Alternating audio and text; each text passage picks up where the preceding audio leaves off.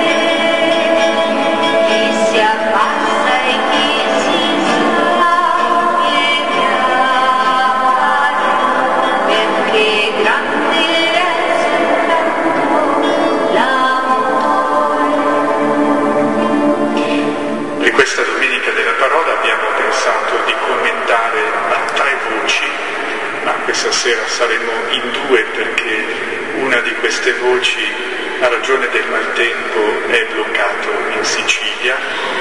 Commentare a due voci quindi la pagina molto bella e ben nota dell'incontro di Gesù con Marta e Maria terremo io e l'architetto Michaela Soranzo due tipi di letture differenti ma dello stesso testo.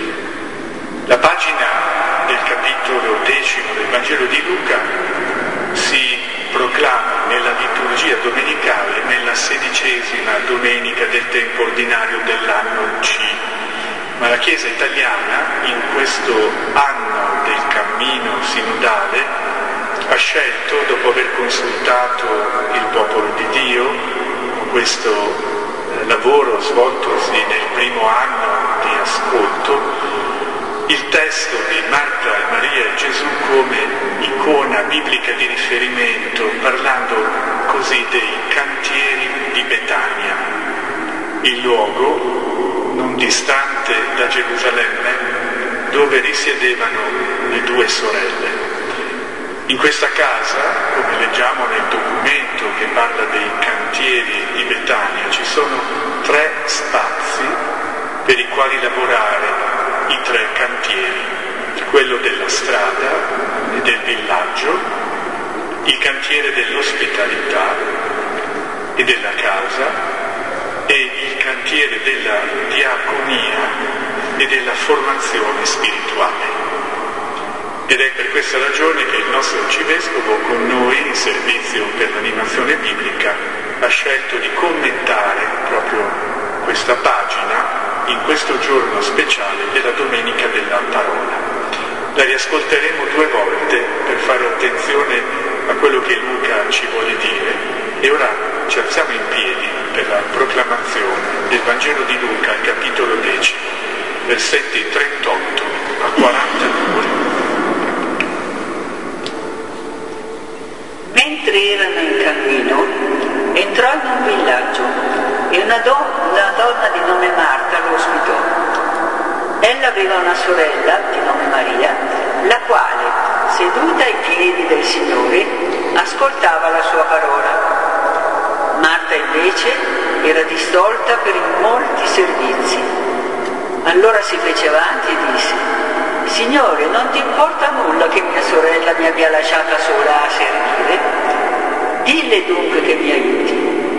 Il Signore le rispose, Marta, Marta, tu ti affanni e ti agiti per molte cose, ma di una cosa solo c'è bisogno. Maria ha scelto la parte migliore che non le sarà tolta.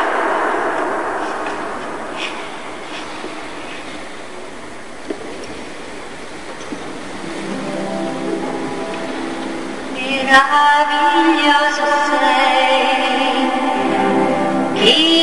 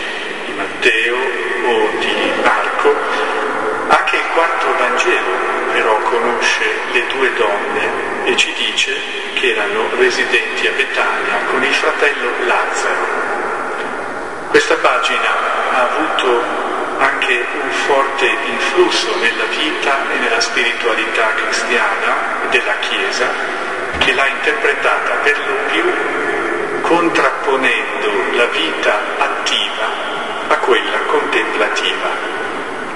Basti pensare che San Francesco d'Assisi scrisse una regola per i romitori, per gli eremi, immaginando che i frati dovessero ispirarsi a queste due sorelle, Marta e Maria, e diceva, coloro che vogliono condurre vita religiosa negli eremi siano tre frati o al più quattro.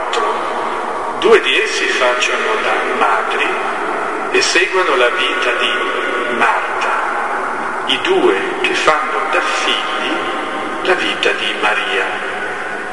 Questo Francesco di Assisi. Queste parole ci permettono di osservare che un testo non ci arriva mai a noi semplicemente nel suo significato originario, ma porta con sé una storia, quella che viene chiamata la storia dell'interpretazione, e dunque il compito di chi legge la parola di Dio è anche scoprire se questi effetti che sono causati dal testo, come l'effetto che ha avuto su San Francesco, partano da presupposti corretti o meno. Proviamo dunque a tornare al testo che rileggeremo questa sera, abbiamo detto a due voci, e ripartiamo dal contesto in cui questa pagina si trova. Siamo subito dopo l'inizio del viaggio di Gesù verso Gerusalemme che è iniziato al capitolo 9 nel racconto di Luca. Gesù appena intrapreso questo ultimo pellegrinaggio e ancora più precisamente Luca ci restituisce questo incontro con le due donne dopo una sosta che Gesù ha fatto per strada per rispondere alla domanda di un dottore della legge che gli chiedeva chi fosse il prossimo. Ricordiamo che in questa occasione Gesù racconterà una delle parabole più note, quella del buon samaritano. Dopo questa pausa Gesù continua il suo viaggio di avvicinamento a Gerusalemme, entra in un villaggio dove avviene l'incontro con le due sorelle e dunque prima di risalire per il Monte degli Ulivi e poi arrivare finalmente in città, si ferma di nuovo come facciamo noi. Poco sappiamo di Marta e di Maria. Alcuni hanno ipotizzato che fossero celibi perché nei Vangeli non si parla né di mariti di Marta e di Maria, né di una moglie per Lazzaro e per qualcuno questi fratelli apparterrebbero al gruppo dei pii israeliti chiamati Esseni, noto già grazie alle notizie di Giuseppe Flavio, i cui scritti degli Esseni sono stati ritrovati nel 1947 tra i manoscritti del Mar Morto. Più certo è il fatto che le due scene, quella della parabola del buon samaritano e di Gesù che parla con questo dottore della legge per spiegargli chi è il prossimo, e la scena dell'incontro di Gesù con Marta e Maria sono collegate. La parabola serviva a spiegare che cosa significhi amare il prossimo. Era questa la domanda del dottore della legge, chi è il mio prossimo? La pagina di Marta e Maria invece ci parla dell'amore per Dio. Luca, come polo contrario, come messa in guardia a un ideale filantropico troppo elevato, porta per questo l'esempio di Maria e di Marta. Maria è colei che ama Dio, il buon samaritano è colui che ama il prossimo. Esegeti importanti come Gérard Mousset vedono proprio scelta accurata a questo livello da parte dell'Evangelista nel presentare le due scene L'insegnamento contenuto nel racconto è da leggere in relazione con la parabola precedente, che completa dando fondamento al comportamento di misericordia. Importa ascoltare la parola di Gesù perché autentica espressione del volere divino espresso nel comandamento dell'amore del prossimo. L'ascolto della parola di Cristo è dunque il fondamento del comportamento cristiano e diventa la condizione essenziale per evitare la vita eterna. L'ascolto di Cristo, come fa Maria, è il fondamento del comportamento cristiano, la condizione per ereditare la vita eterna la domanda che aveva fatto qualcuno a Gesù, come posso ereditare la vita eterna? Le parole di Gesù a Marta così ristabiliscono la priorità e invitano a non perdere di vista l'essenziale di cui c'è bisogno davvero, cioè stare ai piedi di Gesù. Ma per comprendere meglio quello di cui stiamo parlando, ascoltiamo ancora una volta questa pagina dall'inizio. È così che bisogna fare. Molte volte bisogna riascoltare o rileggere lo stesso testo. Ci alziamo in piedi. Mentre erano in cammino, entrò in un villaggio e una donna di nome Marta lo ospitò. Ella aveva una sorella di nome Maria, la quale, seduta ai piedi del Signore, ascoltava la sua parola. Marta invece era distolta per i molti servizi. Allora si fece avanti e disse, Signore, non ti importa nulla che mia sorella mi abbia lasciata sola a servire? Dille dunque che mi aiuti. Ma il Signore le rispose, Marta, Marta, tu ti affanni e ti agiti per molte cose, ma di una cosa sola c'è bisogno. Maria ha scelto la parte migliore che non le sarà tolta.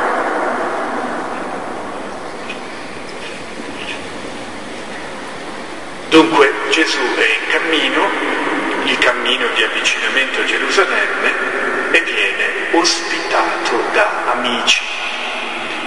Che siano amici però lo deduciamo da un altro Vangelo, quello di Giovanni, nel quale è Gesù stesso a chiamare Lazzaro suo amico, lui che, sempre in questo Vangelo, è il fratello appunto di Marta e di Maria. Lazzaro però non compare come tale nel racconto di Luca. Nel Vangelo di Luca, se vogliamo essere precisi e pedanti, però c'è una parabola che ricorda la storia di un ricco senza nome e di un povero, Lazzaro. In questo Vangelo, quello di Luca, invece, Marta e Maria fanno pensare alle due sorelle di Betania di cui narra l'Evangelista Giovanni. Di fatto però, spiega un autore, il commentatore Matteo Crimella, Luca non concede nulla alla curiosità a proposito dei suoi sentimenti o a proposito delle relazioni fra Gesù e questa donna. Dunque, che Marta e Maria ospitino Gesù perché sono suoi amici e perché Gesù è loro amico, lo diciamo noi, non lo afferma il testo. Sono comunque certamente due sorelle, due donne, una delle quali è seduta addirittura ai piedi di Gesù. Osserva a questo riguardo ancora Matteo Crimella. Maria si siede ai piedi dell'ospite, prendendo la postura di un discepolo. Mai un maestro ebreo dell'epoca avrebbe accettato che una donna assumesse nei suoi confronti l'atteggiamento di un discepolo. Il comportamento di Maria è straniante e contravviene alle regole imposte dalla cultura del tempo. È vero, la cultura del tempo. Sono ben noti alcuni detti rabbinici secondo i quali le donne non avrebbero dovuto essere discepoli di nessun maestro e non avrebbero mai dovuto studiare la Torah e le ragioni si trovano in un trattato della Mishnah che eh, non, è, non commento con voi perché è un testo complicato. Più facile da ricordare però è il detto di un rabbino considerato tra i grandi, noto però per la sua feroce misoginia. Si legge nel Talmud palestinese dalla bocca di Rav Eliezer Ben Ircanus. Le donne non hanno sapienza se non per i lavori manuali. Meglio gli insegnamenti della Torah siano bruciati piuttosto che affidati alle donne. Per essere precisi, però, dobbiamo chiarire, cita una studiosa, che in tutto il Talmud non si trova l'affermazione che alle donne sia proibito studiare. Si trova invece più volte ribadita nei testi rabbinici l'idea che le donne non siano tenute a farlo. Vi è un'eccezione. All'assenza delle donne come discepole nella tradizione rabbinica c'è l'eccezione di Bruria, una donna diventata poi famosa, citata nelle fonti giudaiche più antiche, appartenente alla epoca mishnaica dei maestri dal primo al secondo secolo d.C. Era forse la figlia di Rav Hanania ben Teradio ed era rinomata sia per la sua conoscenza della Torah e per la conoscenza delle leggi e della halakha e anche per il suo carattere tagliente. Si legge nel Talmud a riguardo come sapesse affrontare i rabbini in questo modo.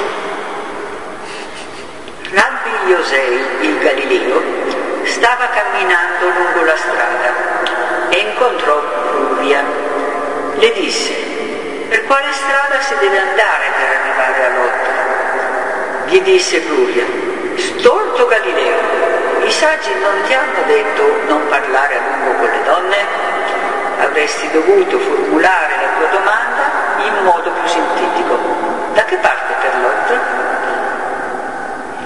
Quindi Bruria, che è capace anche di rimproverare i rabbini, è l'unica donna il cui parere sia stato preso in considerazione nelle fonti giudaiche. Deve essere stata dunque discepola, quantomeno, di suo padre, un rabbino. Gli studi su questa figura si sono moltiplicati, come possiamo comprendere, anche perché oggi sempre di più viene percepita come una eccezione nel mondo antico tutto maschile dello studio della Torah, anche se poi non dobbiamo dimenticare che Bruria, almeno secondo alcune fonti medievali più tardive, come quella di Rashi, si sarebbe purtroppo tolta la vita dopo aver deriso alcuni dei sapienti proprio riguardo delle donne. Ma questo racconto, quello del suo suicidio, potrebbe essere un modo per delegittimare proprio lo studio delle, della Torah da parte delle donne. Se torniamo a Marta e Maria, dunque, scopriamo che davvero il modo in cui queste vengono rappresentate tutte e due, non solo eh, Marta, ma soprattutto Maria, alla quale abbiamo confrontato, paragonato Bruria, ebbene il modo con cui vengono rappresentate tocca un tema molto attuale. Maria è una discepola che si trova ai piedi di un rabbi, mentre Marta è colei per la quale Luca utilizza il verbo diaconeo. Un altro commentatore del Vangelo, questa volta riformato, François Bovon, scrive così. Ecco due donne di fronte a Gesù. Impossibile non sentire la risonanza di questo testo. Oggi che i cristiani guardano alla scrittura per una voce favorevole all'identità e alla condizione femminile.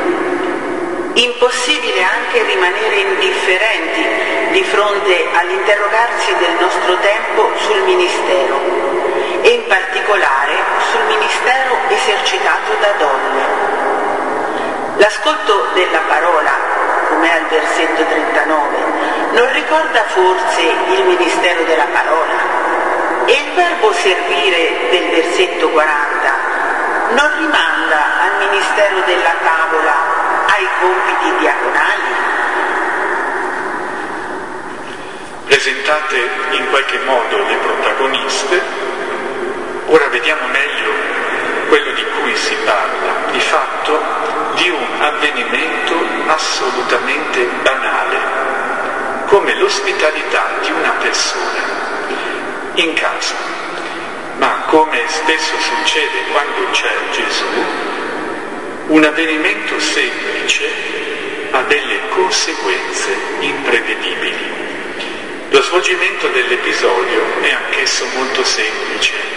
In un primo momento Gesù è accolto come un ospite nella casa di Marta. Nel secondo momento Marta e Maria reagiscono tutte e due in modo differente alla presenza del Signore. L'una facendo cose, l'altra mettendosi ai suoi piedi. Ed ecco la conclusione, la lamentela di Marta e la replica di Gesù, come abbiamo visto.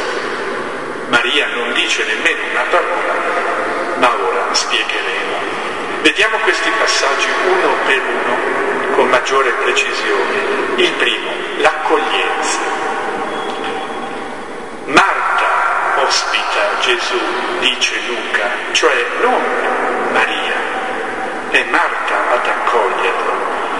Mentre erano in cammino, Gesù entrò in un villaggio e una donna di nome Marta lo ospitò. Non sappiamo perché solo Marta venga menzionata, forse perché è lei poi che si occupa concretamente dell'ospitalità, forse perché il suo nome significa, tradotto, padrona, colei che domina, e come mai non c'è nessun uomo che accolga un altro uomo come era prassi, un altro uomo che entra in una casa, o come nella storia di Abramo che accoglie gli ospiti a Mamre sotto una tenda. Di fatto non è l'unico caso in cui una donna accolga un uomo in casa sua. Luca, per esempio, negli Atti degli Apostoli ci parla di Lidia, che nel libro degli Atti viene presentata come una piccola ma importante e ricca imprenditrice che addirittura obbliga l'Apostolo Paolo a fermarsi nella sua casa. Siamo al capitolo sedicesimo. Di fatto ci sono almeno altri due casi nell'antica scrittura, noti, di accoglienza da parte di una donna, ma sono casi problematici. Il primo, ricorderete, a luogo a Gerico, quando Raab, che però è una prostituta, accoglie e nasconde gli esploratori ebrei. Nel libro dei giudici, Giaele accoglie il nemico degli ebrei, Sisara, sotto la sua tenda, ma poi, dopo avergli offerto del latte, dopo averlo nascosto, dopo averlo ricoperto con un caldo panno, gli conficca il picchetto della tenda nella sua tempia e lo uccide. Il libro dei giudici al capitolo 4. Insomma, si tratta di una anomalia, una donna non aveva un marito che accogliesse un altro uomo che accoglie Gesù. Ecco perché l'ipotesi a cui abbiamo già accennato, per le quali Marta, Maria e Lazzaro, Lazzaro sarebbero in realtà Esseni. L'autore di uno studio su Esseni e prima comunità cristiana a Gerusalemme, Rainer Riesner, scrive così. Molto probabilmente Gesù, malgrado il suo atteggiamento talvolta così critico, conquistò dei seguaci, anche tra Pii e Seni, che desideravano ardentemente la salvezza escatologica e che nel primo secolo d.C. intensificarono, a quanto pare, l'attesa del Messia davidico. Lazzaro e le sue sorelle, Maria persone chiaramente non sposate che vivevano a Betania nei pressi del Monte degli Ulivi, potrebbero essere esempi di simpatizzanti di questo genere, con impronta essenizzante. Ecco, questa è un'ipotesi pubblicata da uno studioso in una collana della libreria editrice vaticana, però si tratta di una idea, non possiamo essere certi, quindi torniamo invece a quello che c'è di certo, il testo. Marta dunque accoglie Gesù, ma come? Siamo al secondo punto, la reazione di Marta e la reazione di Maria alla presenza di Gesù. Di Maria, abbiamo già detto, si mette ai piedi del Signore. E cosa fa invece Marta? La sua accoglienza, potremmo dire, è iperattiva, esagerata.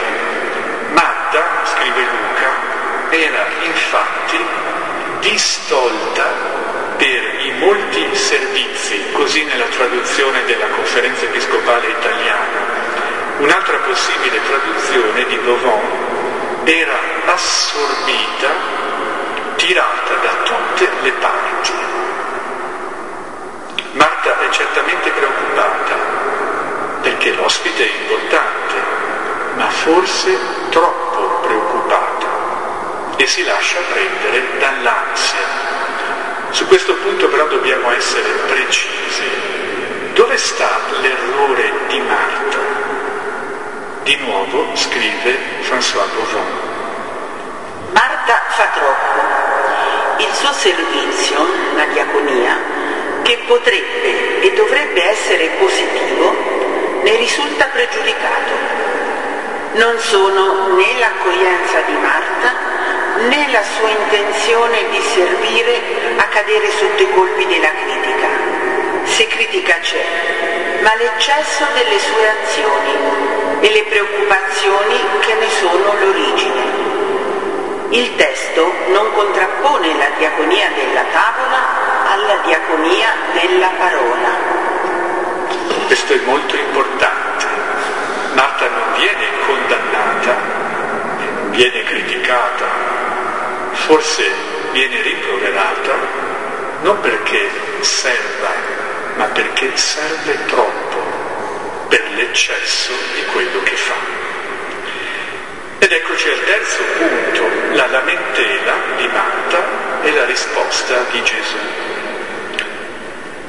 Un atteggiamento spirituale scorretto con il quale Marta affronta i molti impegni legati all'accoglienza porta, porta questa donna a lamentarsi notiamo che non dialoga con la sorella, protesta con il maestro, non ha il coraggio di parlare con Maria, si rivolge al maestro parlando male di lei. Infatti Marta parla, mentre Maria non prende mai la parola, pur essendo il personaggio centrale lodato da Gesù. Marta parla si muove e cede mentre Maria sta seduta. E questa descrizione ci ricorda, tra l'altro, lo stesso contegno antitetico al momento in cui, secondo il racconto di Giovanni, Lazzaro è appena morto, Marta in fretta raggiunge Gesù, gli va incontro, gli parla, lamentandosi, dicendo, se tu fossi stato qui mio fratello non sarebbe morto, Maria.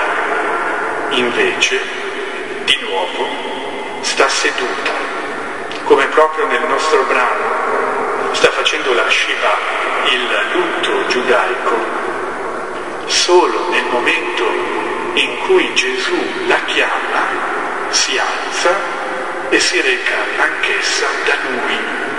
Insomma, sia l'Evangelista Luca sia l'Evangelista Giovanni sono a conoscenza di qualche storia che riguarda queste due sorelle, delle quali tutti e due colgono alcune caratteristiche che erano note. Nella nostra pagina però quello che emerge è in quella che abbiamo chiamato la banalità della situazione il detto di Gesù. Scrive ancora Bovon, se il racconto è stato trasmesso, non è tanto per ricordare le due sorelle, quanto per trasmettere un'opinione di Gesù. La risposta di Gesù alla lamentela di Marta non è però una critica come spesso la intendiamo noi. La risposta di Gesù prende la forma di una diagnosi che a prima vista è severa e cerca di condurre Marta all'essenziale, a questa parte unica e prioritaria che Maria ha scelto spontaneamente. Notiamo infatti il doppio vocativo con il quale Gesù si rivolge a Marta. Marta, Marta, che deve essere letto sia in senso biblico come troviamo altre volte, ma che rivela insieme a un rimprovero anche un affetto, la simpatia, scrive Rossè, la cura, l'attenzione per Marta. Gesù così dice a Marta quello di cui lei ha, anzi abbiamo veramente bisogno e che è necessario. Si tratta della parte buona della vita, come dice il testo greco. La versione ufficiale del Vangelo di Luca della conferenza episcopale italiana, che abbiamo proclamato due volte, sceglie di tradurre con parte migliore. Marta, Marta, tua sorella Maria ha scelto la parte migliore che non le sarà tolta. Osserva di nuovo Matteo Crimella. In questo modo però si introduce una comparazione poiché migliore suppone qualcosa di meno buono, che invece non c'è necessariamente nel testo, certamente non la vedeva questa comparazione San Girolamo. Girolamo è l'autore della traduzione della Vulgata, dove scriveva, traduceva, che Maria ha scelto la parte ottima, cioè Maria optimum partem elegit, in quanto optimus, ottimo, è superlativo di bonus e non comparativo, che invece meglio. Dunque, l'aggettivo che usa Luca e che Gesù pronuncia, la parte agaten, da agatos buono, nel Nuovo Testamento designa l'incomparabile bontà che contraddistingue Dio nella sua essenza o la sua volontà, il suo comandamento. È questa parte che Maria ha scelto, la parte che è la parte ottima Naturalmente si può discutere ogni traduzione e infatti altri esegeti di Luca preferiscono tradurre come la CEI parte buona. Ma allora qual è l'esatta resa?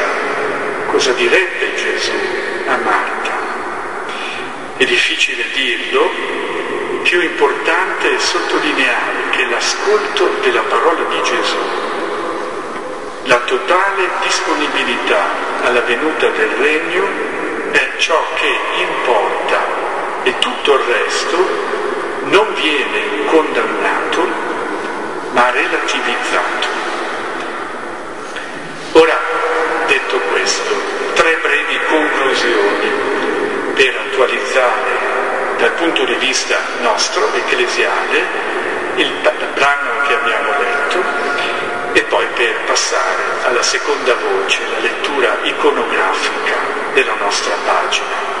La prima conclusione riguarda l'accoglienza. Il brano di Marta e Maria serve a Luca per uno scopo teologico. I missionari cristiani, come quelli di cui parlerà poi Luca negli Atti degli Apostoli, hanno, avranno bisogno di accoglienza, Scrive un altro commentatore cattolico, Luke Timothy Johnson.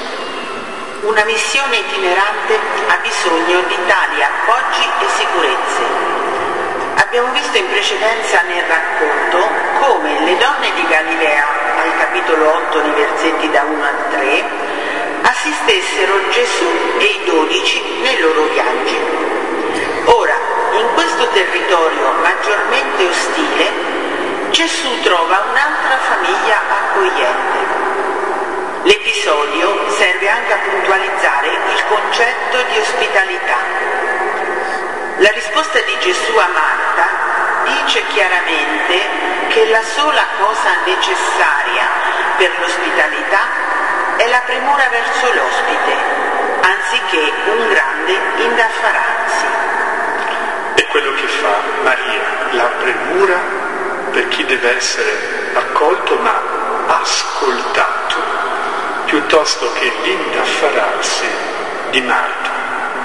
Cosa significa questo oggi per noi? Con l'esperienza del cammino sinodale, Papa Francesco, i nostri vescovi, ci hanno messi di fronte alla necessità di fermarci, di riflettere. E dalle molte relazioni che sono state consegnate dai vari gruppi è emerso che c'è una carenza nell'accoglienza reciproca nelle nostre comunità cristiane. E non si tratta solo di accogliere, come fanno molti le persone, alla Caritas o agli empori o ai centri di ascolto per i poveri, quanto piuttosto di far sì che le nostre parrocchie, le nostre chiese, i nostri gruppi siano luoghi aperti, dove chi entra sa che come Gesù con Maria non verrà solo servito, cioè aiutato, ma in primo luogo sarà ascoltato. Ed ecco la seconda conclusione, ascoltare la parola. Luca con questa pagina vuole sottolineare come lo stare ai piedi di Gesù per ascoltare la sua parola sia davvero buono, un bene, il modo per ricevere un dono. Riprendendo ancora quello che scrive Matteo Crimella, possiamo sottolineare la differenza tra l'ascoltare Gesù, che non è più possibile, e l'ascoltare la sua parola, cosa che possiamo fare ancora oggi. Il lettore non può più accogliere Gesù sotto il tetto della propria casa, ma proprio per questa ragione il narratore annota che Maria ascoltava la sua parola, invece di dire con maggiore naturalezza che Maria lo ascoltava. Tale sottile ma sostanziale differenza invita il lettore a riconoscere che la medesima esperienza di Maria è possibile a lui, molti anni dopo la morte e la risurrezione di Gesù, nella vicenda di fede, di fede cui è stato iniziato. Se infatti l'ascolto diretto di Gesù è negato al lettore, in quanto esperienza legata alla presenza storica del Nazareno, non gli è invece sottratto l'ascolto della sua parola, accessibile per mezzo della mediazione del testo composto sulla base della trasmissione dei testimoni divenuti ministri di quella medesima parola. Oggi nella Chiesa parola di Dio è tornata finalmente con il Concilio Vaticano II nelle nostre mani e in particolare nelle mani dei fedeli laici che possono finalmente accogliere questo dono mentre per millenni la parola di Dio è stata prerogativa di monaci, religiosi, persone consacrate, preti, vescovi, se come abbiamo visto per Gesù non è uno scandalo che una donna fosse ai suoi piedi come discepola, diversamente da quanto accadeva al suo tempo, e come accadrà poi per secoli nel mondo cristiano, nel mondo giudaico, tanto più oggi la mediazione del testo, la parola di Dio, si è resa davvero accessibile ed è un'opportunità di cui non ci si può non avvalere. E infine la terza e ultima conclusione. Come ascoltare questa parola? Riporto quello che Don Calogero, referente diocesano del cammino sinodale, aveva preparato per questa occasione citando una sua frase. Comprendiamo la necessità nelle nostre comunità di dare vita a una capillare diffusione del Vangelo mediante scuole della parola, lezio divina, catechesi bibliche, corsi di studio della parola. Non è questo uno degli scopi del terzo cantiere del cammino sinodale di Betania, quello della formazione e della diaconia. Il Signore ci aiuti, ci guidi, ci mostri, carissimi, come ha mostrato a Marta, quello che dobbiamo fare, dove sbagliamo, come possiamo migliorare e qual è oggi per noi la parte buona da scegliere.